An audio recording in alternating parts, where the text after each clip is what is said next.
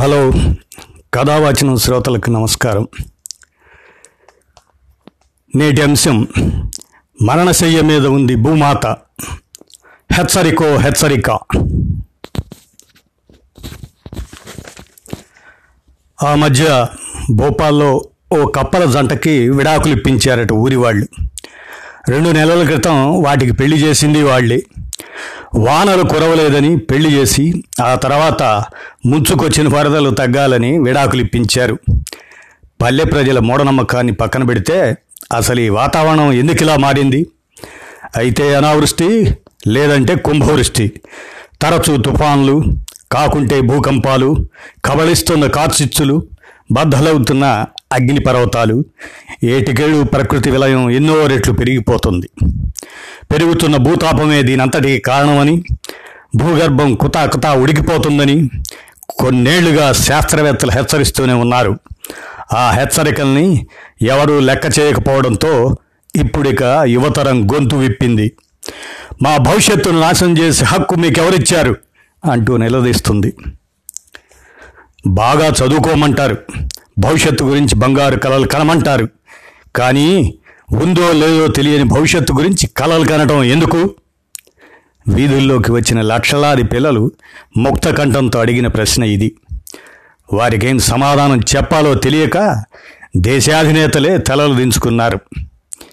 మీవన్నీ శుష్క వాగ్దానాలు. ఎన్నాళ్ళని నమ్ముతాం. పాతికేళ్ళ నుంచి ప్రమాద గంటిగల మోగుతూనే ఉన్నా మాటలు తప్ప చేతలు లేవేం? అంటూ సూటిగా వారు నిలదీస్తే అవును మా తరం ఏమీ చేయలేకపోయింది అంటూ ఐక్యరాజ్య సమితి ప్రధాన కార్యదర్శి జరిగిన తప్పుకు బాధ్యతను తలకెత్తుకున్నారు. వాతావరణ మార్పులపై గత కొద్ది రోజులుగా ప్రపంచమంతా అట్టుడిగిపోతుంది. ఎన్నడూ లేని రీతిలో నూట పాతికకు పైగా దేశాల్లో ఫ్రైడేస్ ఫర్ ఫ్యూచర్ అంటూ సెప్టెంబర్ ఇరవైన యువగళాలు నినదించాయి. బడుల్లో కళాశాలల్లో చదువుకుంటున్న లక్షలాది పిల్లలు బహుళజాతి సంస్థల్లో పనిచేస్తున్న వేలాది యువతీ యువకులు ఈ క్లైమేట్ స్ట్రైక్లో పాల్గొన్నారు. ఉన్నది ఒకటే భూమి దాన్ని కాపాడుకుందాం అంటూ నినదించారు. ఆఫ్రికా నుంచి ఆస్ట్రేలియా వరకు అన్ని దేశాల్లోనూ ఢిల్లీ నుంచి హైదరాబాదు వరకు మన నగరాలన్నిటిలోనూ ఆ సమ్మె జరిగింది. బడుల్లో చదువుకోవాల్సిన పిల్లలు రోడ్లెక్కి నినదించే పరిస్థితి ఇప్పుడు ఎందుకు వచ్చింది? ఏమిటి వాతావరణ మార్పులు? వీటి వల్ల మన భవిష్యత్తుకు వచ్చిన ప్రమాదం ఏమిటి? అంటే ఈ ఏడాది మనకు నైరుతి ఋతుపవనాలు రావడం చాలా ఆలస్యమైంది. జూన్ జూలైలో కూడా మండు వేసవి వాతావరణం కొనసాగడంతో వాన చినుకు కోసం తప్పించిపోయాం. ఒకప్పుడు వానాకాలం నాలుగు నెలలు సమంగా వర్షాలు పడేవి. దాంతో చెరువులు నదులు నిండేవి. పంటలు పండేవి. ఇప్పుడేమో అసలు వానలు కురవు. కురిస్తే వరదలే. రెండు తట్టుకోలేని పరిస్థితులే. వరదలు తుఫానులు భూకంపాలు ఓ పక్క ప్రజల జీవితాలను అతలాకుతలం చేస్తుంటే కార్చిచ్చులు లక్షలాది ఎకరాల అడవుల్ని వాటిలోని వన్యప్రాణుల్ని బూడిద చేస్తున్నాయి. ఒక దేశమని లేదు ఒక ఖండమని లేదు. ఎప్పుడు ఎక్కడ ప్రకృతి ప్రకోపిస్తుందో తెలియని పరిస్థితి. మరో పక్క ఇప్పటి వరకు నమోదైన అత్యధిక ఉష్ణోగ్రతలు గత ఐదేళ్ళవేనని నిపుణులు లెక్క తేలిస్తే వచ్చే ఐదేళ్ళు కూడా ఉష్ణకాలమేనని డచ్ పరిశోధకులు తేల్చి చెప్తున్నారు. పలు కారణాల వల్ల వాతావరణంలో శరవేగంగా మార్పులు చోటు చేసుకుంటున్నందున ఏడాదిలో మూడొంతులు ఎండాకాలమే ఉండే పరిస్థితి వస్తుందంటున్నారు. వేడిగా ఉంటే ఏసీలు కూలర్లు వేసుకుంటాం. అంతే కదా? అనుకుంటే పొరపాటే.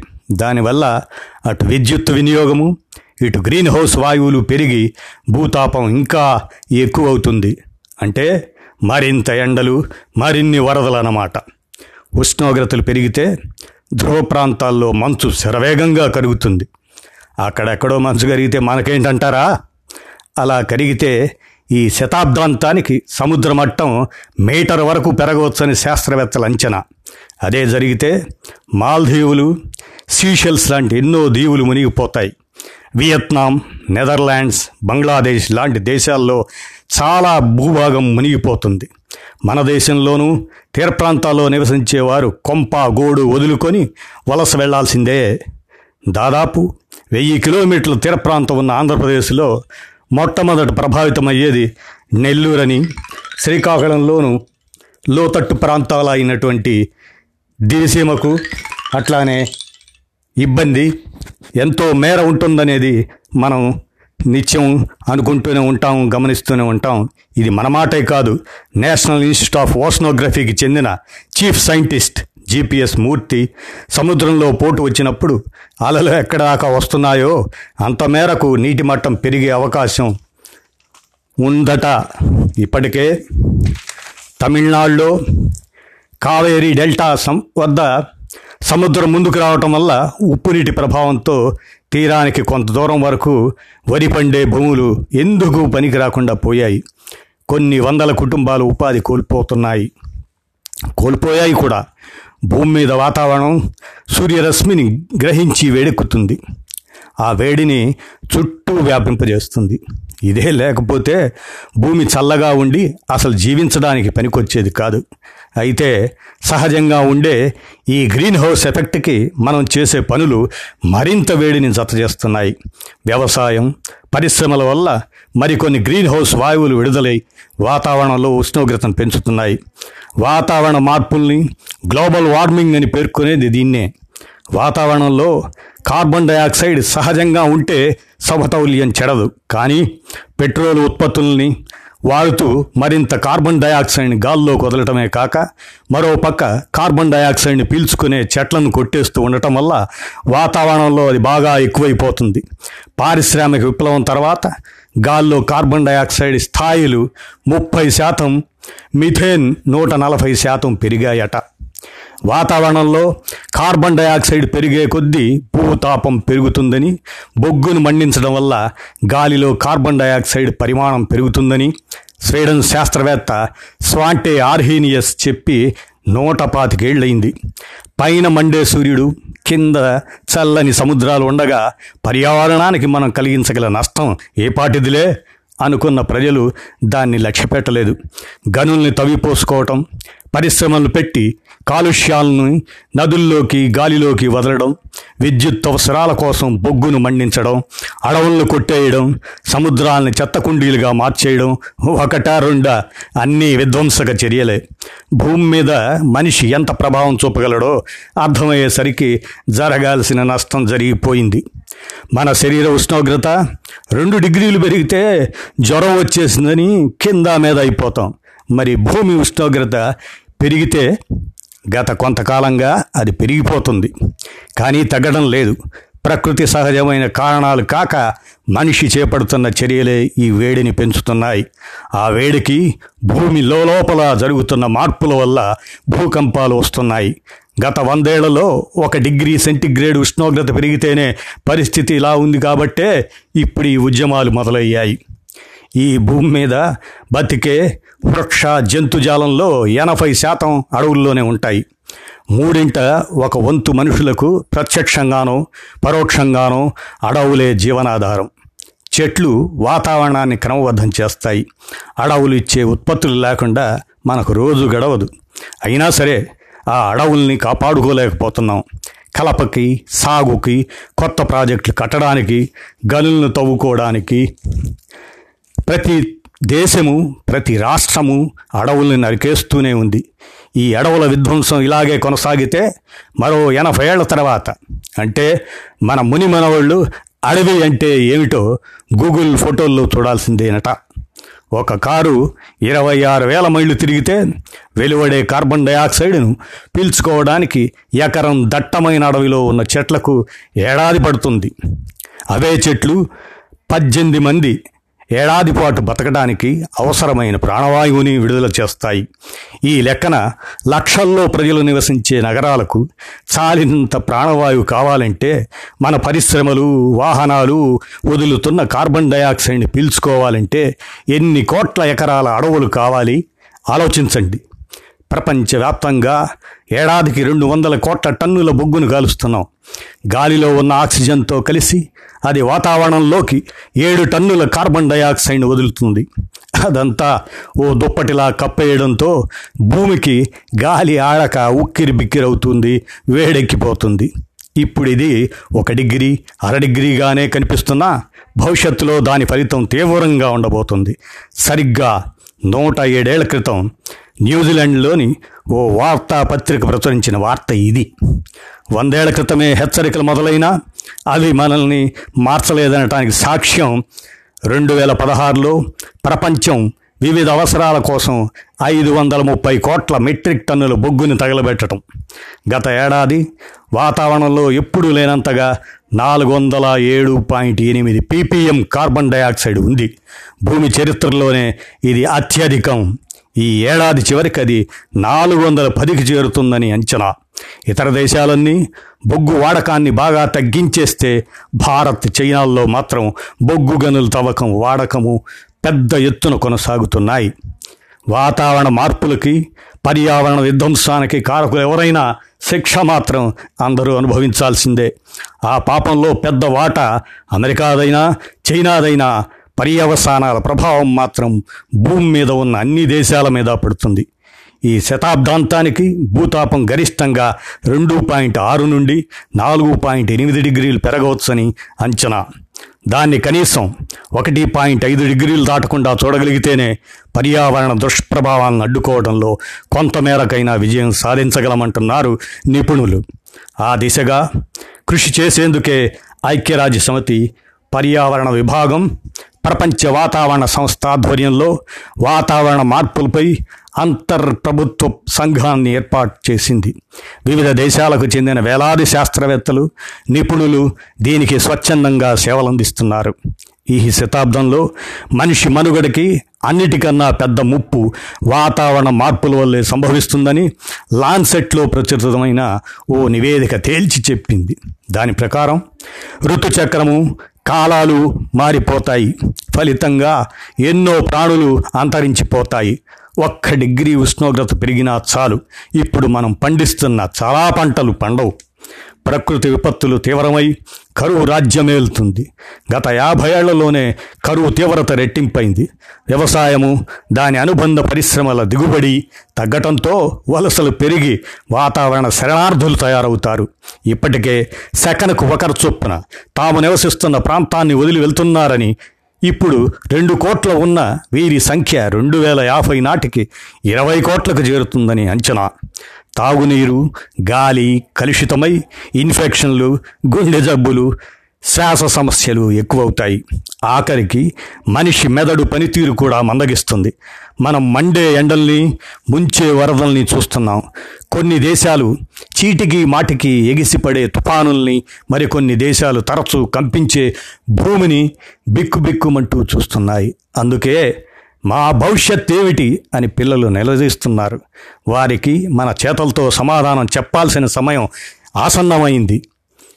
ఏడేళ్ళ ఇషా అమెరికాలో చదువుకుంటుంది. ఒక్క చెట్టు ఇచ్చే ఆక్సిజన్తో ఆరుగురు బతకొచ్చు అని టీచర్ చెప్పిన పాఠం విన్నప్పటి నుంచి ఆ చిన్నారి చెట్లను అబ్బురంగా తూచేది.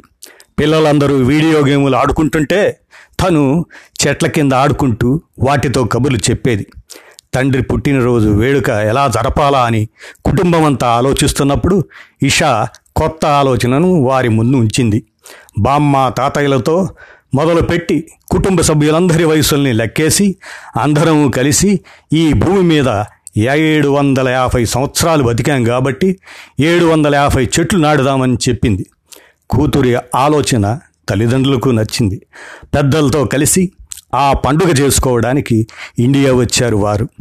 ఢిల్లీ పరిసరాల్లో ఏడు వందల యాభై మొక్కలు నాటి తమకు ప్రాణవాయువును అందించి బతికించిన ప్రకృతికి తమ వంతు మొక్కలను కానుకగా ఇచ్చారు. ఇటీవలనే జరిగింది ఆ సంఘటన. మరి మనం ఎప్పుడు వీటి గురించి ఆలోచిస్తాం? మరి మనం ఎప్పుడు భూ వాతావరణం భూభారం ఇదంతా మరణశయ్య మీద భూమాత ఉన్నందున మనం మరి తీసుకోవాల్సిన మన జాగ్రత్త మన ఏమి చేయాలి అనే దాన్ని మనం ఆలోచించాలి మరి. ఆ సమయం మనకి ఆసన్నమైందని మనం గుర్తించాలి. పిల్లలు ఇంత పెద్ద ఎత్తున పర్యావరణ పరిరక్షణ కోసం ఉద్యమించటానికి కారణం పదహారేళ్ళ స్వీడన్ బాలిక గ్రెటా దన్బెర్గ్ చిన్నప్పటి నుంచి సైన్స్ని ఇష్టపడే గ్రెటాకి వాతావరణ మార్పులు ఇష్టమైన సబ్జెక్ట్ అన్నమాట. స్వీడన్లో ఎన్నడూ లేని విధంగా గత ఏడాది అత్యధిక ఉష్ణోగ్రతలు నమోదయ్యాయి. అయినా ప్రభుత్వం స్పందించకపోవటం ఆ అమ్మాయిని ఆలోచింపజేసింది. ఎన్నికలు కూడా ఉండటంతో ప్రభుత్వాన్ని వాతావరణం గురించి ఆలోచించేలా చేయాలనుకున్న ఆమె ఒక్కతే వెళ్ళి ప్లకార్డు పట్టుకొని పార్లమెంట్ ముందు నిరసన ప్రదర్శన మొదలుపెట్టింది. కొన్నాళ్ళకు స్నేహితులు టీచర్లు తోడు వచ్చారు. ఎన్నికలు అయిపోయాక చదువు దెబ్బతినకుండా శుక్రవారాలను మాత్రం నిదర్శన ప్రదర్శనలకు ఎంచుకుంది. పర్యావరణ రక్షణ రంగంలో పనిచేస్తున్న ఎన్జిఓలన్నీ ఆ అమ్మాయి పట్టుదలను గుర్తించి మద్దతు తెలిపాయి. అలా ఆమె ప్రదర్శన పత్రికలకు సోషల్ మీడియాకు ఎక్కింది. నాలుగు నెలలు తిరిగేసరికల్లా అంతర్జాతీయ వేదికల మీద ప్రసంగించడం మొదలుపెట్టిన గ్రెటా వివిధ దేశాల్లోని యువతలో స్ఫూర్తిని రగిలించింది. దాంతో సోషల్ మీడియా వేదికగా అందరూ అనుసంధానమై ఉద్యమాన్ని పతాక స్థాయికి తీసుకెళ్ళారు. సియాటిల్లోని Microsoft Google Facebook Twitter Amazon లాంటి సంస్థల ఉద్యోగులు సైతం ఈ ప్రదర్శనలో పాల్గొనటమే కాక తమ యాజమాన్యాల మీద ఒత్తిడి తేవడంతో అవి స్పందించి కార్బన్ న్యూట్రల్ అనడానికి తమ లక్ష్యాలను ప్రకటించడం విశేషం. ఇక మనం మన వంతుగా భూతాపాన్ని తగ్గించడానికి ప్రభుత్వాలే కాదు ప్రతి వ్యక్తి పూనుకోవాల్సిందే. ఉన్న చెట్లను కాపాడుకోవాలి. కొత్తగా ప్రతి ఏటా మొక్కల్ని నాటుతూనే ఉండాలి. పెట్రో ఉత్పత్తులను విద్యుత్ వాడకాన్ని తగ్గించాలి. ఇంధనం సహాయంతో మనం వాడే పరికరాలన్నీ అటు ఇంధన రూపంలోనూ ఇటు పరికరాల రూపంలోనూ రెండు రకాలుగా కర్బన ఉద్గారాలను విడుదలకు కారణమవుతాయి. సౌర పవన విద్యుత్తులను సాధ్యమైనంత ఎక్కువగా వాడుకోవాలి. సొంత వాహనాలు తగ్గించి ప్రజా రవాణా సాధనాలు వినియోగించాలి. చిన్న చిన్న దూరాలకు సైకిల్ ఉత్తమం. కలప వాడకాన్ని సాధ్యమైనంతగా తగ్గించాలి. రీసైకిల్డ్ ఉత్పత్తులు వాడాలి. ఆర్థిక స్తోమత ఉందని పెద్ద ఇల్లు మనిషికో కారు కొనుక్కుంటే అదే స్థాయిలో విద్యుత్తు పెట్రోలు ఖర్చు అవుతాయి భూగోళం అనే ఇంట్లో మనందరం సంతోషంగా ఉండాలంటే వ్యక్తిగత విలాసాలు కొన్ని త్యాగం చేయాలి. పెన్సిల్ నుంచి పెర్ఫ్యూమ్ బాటిల్ దాకా మనం వాడే ప్రతి వస్తువు దాని ఉత్పత్తిలోనూ ఎంతో కొంత గ్రీన్ హౌస్ వాయువులు తయారవుతాయి. భూతాపాన్ని పెంచుతాయి. అందుకని అవసరానికి విలాసానికి మధ్య ఖచ్చితమైన విభజన రేఖను గీసుకోవాలి. కంప్యూటర్ టీవీ లాంటి పరికరాలన్నిటినీ వాడనప్పుడు ఆపేయాలి. ఏ విషయంలోనైనా వృధాని ఎంతగా తగ్గిస్తే అంతగా ప్రకృతి వనరులను ఆదా చేసినట్లే పర్యావరణానికి మేలు చేసినట్లే. కాబట్టి మన వంతుగా ప్రతి మానవుడు భూమి మీద బ్రతుకుతున్నందుకు మన భూమి మరణశయ్య మీద ఉన్న విషయాన్ని గ్రహించి ఇది ఒక హెచ్చరిక అని గమనించి పాటించి వాతావరణాన్ని పర్యావరణాన్ని కాపాడుకోవటం ప్రతి ఒక్కరి బాధ్యత భూమి మీద పుట్టిన ప్రతి ఒక్కరి బాధ్యత అని గుర్తించాలని మనవి చేస్తూ ఈ అంశాన్ని కథావచన శ్రోతలకు అంకితం ఇస్తున్నాం.